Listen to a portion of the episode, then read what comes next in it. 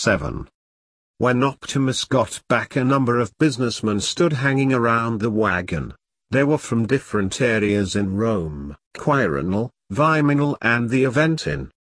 It was a large group that had gathered. All followed him carefully with their eyes, waiting for what he was going to say. Melesius stood on the outskirt of the group. Are you celebrating with us, gentlemen? With Optimus? He asked cheerfully. The men smiled and several of them showed brown, poorly cared for teeth. Attention broke, shoulders relaxed, all but a few were happy to be invited. He saw joy in their faces and it warmed him. During the last trip he had taken the opportunity to acquire some extra fine goods for just this occasion. We give you nothing but the best. Everything according to Marcus Varro's teachings.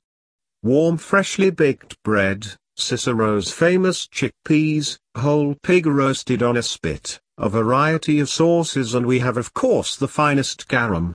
To wash it all down, Optimus offers our house wine in abundance with all the flavors you could wish for, and more. We keep the celebration going all night. The men cheered. There is nothing Melesius can give you that you can't get at Optimus Quirinius. I would argue that you not only get more but undoubtedly you will get improved and higher quality with us. We are bigger, stronger and better.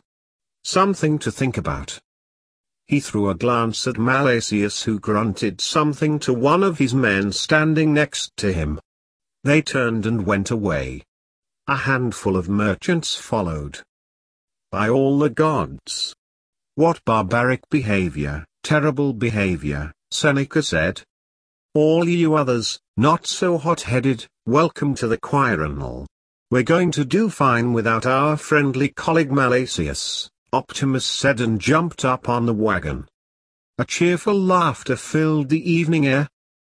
Now we have to hurry to the Quirinal Hill before I die of thirst, Seneca shouted to be heard over the noise. Wait. Before we begin the celebration, we must thank the gods, Helius Secundius said looking important. He held up his arm and stepped in front of the group. Several of the men grunted. They began to protest but Optimus turned around and said. Of course. I'm glad you reminded me. Optimus liked Hylas. Liked his honest straightforwardness, his simplistic view to distinguish between right and wrong, his knowledge of languages and especially the care he showed for his younger sister. We have the priest Ogerus here among us somewhere. Where are you? Please step forward. Helios looked around among the men. A timid, short and bald man peeked out from behind a shoulder. The glow from the fires reflected in his polished head. Ah, well, ah, what do you want me to do? Ask Bacchus to give us a successful festival, Optimus suggested. A long night with good wine and beautiful women, shouted someone in the crowd. Or why not three nights? Laughter and cheers arose. Hylas looked grim. Calm down gentlemen, may I ask for some serious proposals? I think we should ask Apollo for good music and poetry. A few boos were mixed with the laughter that arose, but because no one wanted to spoil the good mood, they protested with caution. Ah, well, ah, I'll try. But, I promise nothing the little priest said with a weak almost fragile voice. After a few ritual processes, the group was ready to leave. Let's go to the house of Optimus. Optimus' voice carried over the crowd and he was met with a loud cheer. On the way back to the Quirinal Hill his thoughts wandered to Arsinoe, a flower, or rather a wild flower. She had lifted him from the deep crisis he remained in after Cornelia and his children died.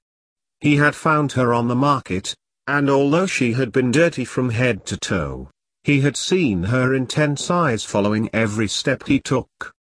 Her delicate body and long black hair had ignited an immediate and strong burning sensation throughout his body and had made him stop. He had not had the slightest intention to negotiate on the price. Her name was taken from an ancient Egyptian queen. Their eyes had met and he could still today feel the bottomless abyss he had fallen into. K-E-E-Ina, he said to himself, and chuckled. The expression was a mixture of Roman, Egyptian, and Greek. She used it when she was happy or unhappy, angry or pleased and almost all other moods she had, and there were many and shifted often. It was not a real word, but an invented term that was the result of all the languages she met in her life. Arsinoe maybe just imitated a word, just as children do. The important thing was to listen to the way she said it and at what specific moment for the expression. If he happened to interpret the situation wrong, he could get in trouble. The image of her face and her magic scent lingered in his memory. His body reacted spontaneously, chocks of heat spread from his genital up into the stomach. Suddenly his pleasant thoughts were interrupted.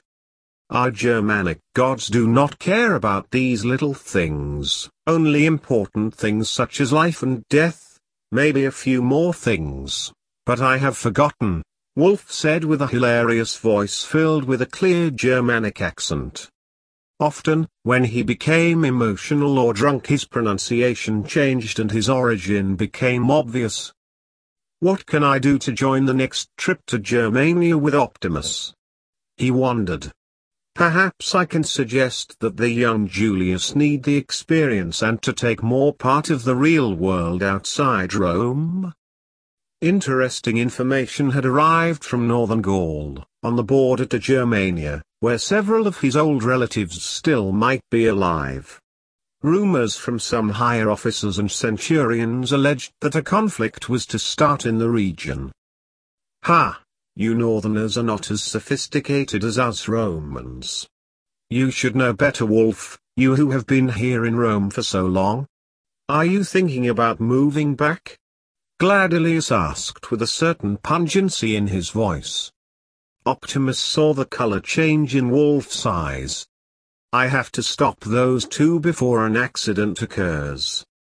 It would be a stroke of luck if you two could team up and then head to Germania, you Gladilius to show your fortitude in combat and you Wolf to search for your long-lost relatives. What do you say if we make a toast to announce it more officially? During the evening when I make some other announcements I declare a new assignment. To explore new land for the Empire is not something I can decide by myself. Optimus noticed the tension in the man. He is like the strings of a lyre, if you know how to play him, sweet music will appear, but otherwise the result will only be discomfort. I can talk to Longvinius and Prefect Attinus. Gladilius nodded gently, almost imperceptible. But actually he was delighted at that huge opportunity, he could now finally make a name for himself in the city. It was one thing to be prefect junior among the praetorians, quite another to conquer new land for Rome. If Dux comes up with a proposal it surely has credibility, he never say anything that he do not mean and never without motive, he thought. On the way out from the Forum Optimus caught sight of Julius Ptolemy. He asked the driver to slow down. Optimus stepped down from the wagon and walked up to the young man. The rest of the group stayed back, fully occupied in discussions of Germania and the advantages or disadvantages to expand the empire. Will you join us, Julius? Oh, no thank you Master Optimus, Dux. He bowed deeply to show his respect. Within himself he was bubbling with pride. Dux had stopped to talk to him.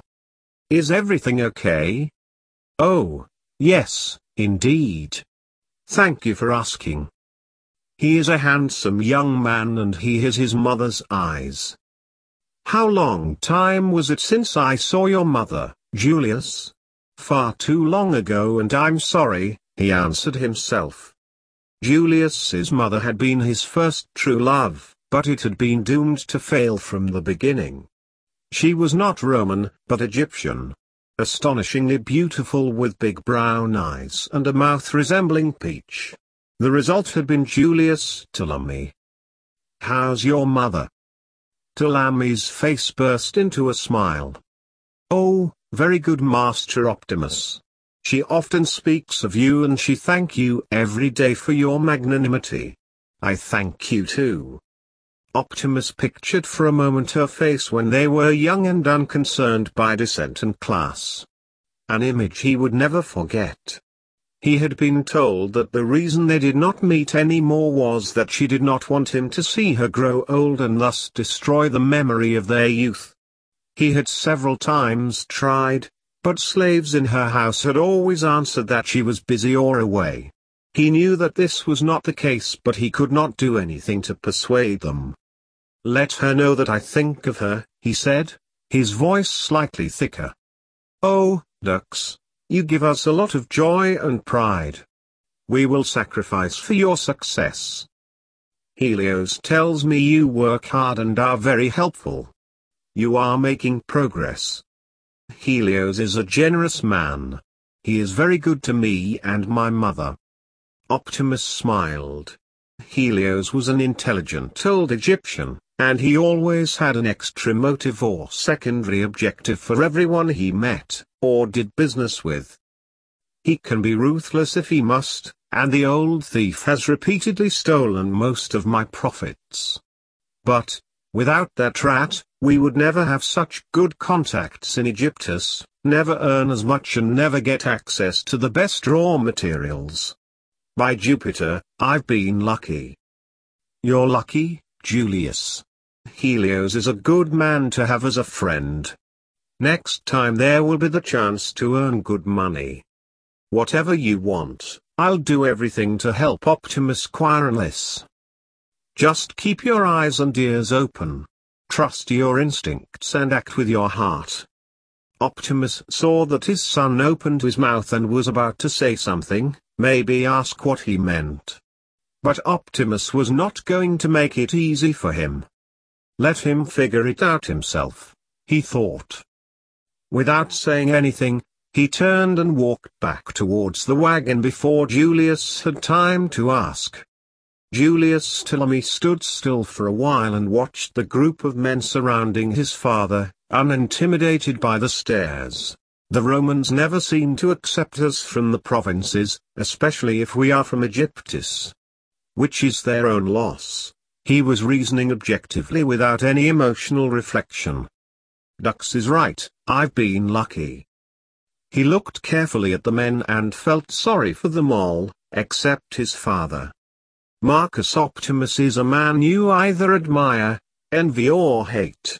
I admire him, but at the same time I feel lucky that I grew up in Helios' home with my mother and the other Egyptians. From them he had learned so much more than the things Wolf told him. Egyptus was for several hundred years the fruit of Alexander's conquests, the great general of Macedonia that conquered almost the whole world. Egyptus had been the richest country around the Mare Internum. In Alexandria educated scholars had written thousands of books that later were lost, burned, when the Roman general Julius Caesar fought in the streets to help his mistress. She became the queen of Egyptus. Together with her lover she then lost her whole kingdom. Ptolemy had been named after the pharaoh who ruled Egyptus after Alexander's death. It had been Ptolemy Soter who built the library and it had been a stronghold of knowledge and enlightenment. Since more than 150 years the Romans had dominated Egyptus, now the time was ripe to bring the power back to the Egyptians. Separatio, separatio. The word rang in his head. The black separatists will succeed. He was convinced that this separation also was going to help Optimus Quirinius. After General Vespasian defeated the Jews in Jerusalem, many of them took refuge in Alexandria. Romans' preoccupation with the Jews had given the separatists time and freedom to operate undisturbed in secret. Julius Ptolemy felt proud that he, half Egyptian, half Roman, was allowed to join the separatists. Proud to become a member, a Nosalius, and moreover an important one.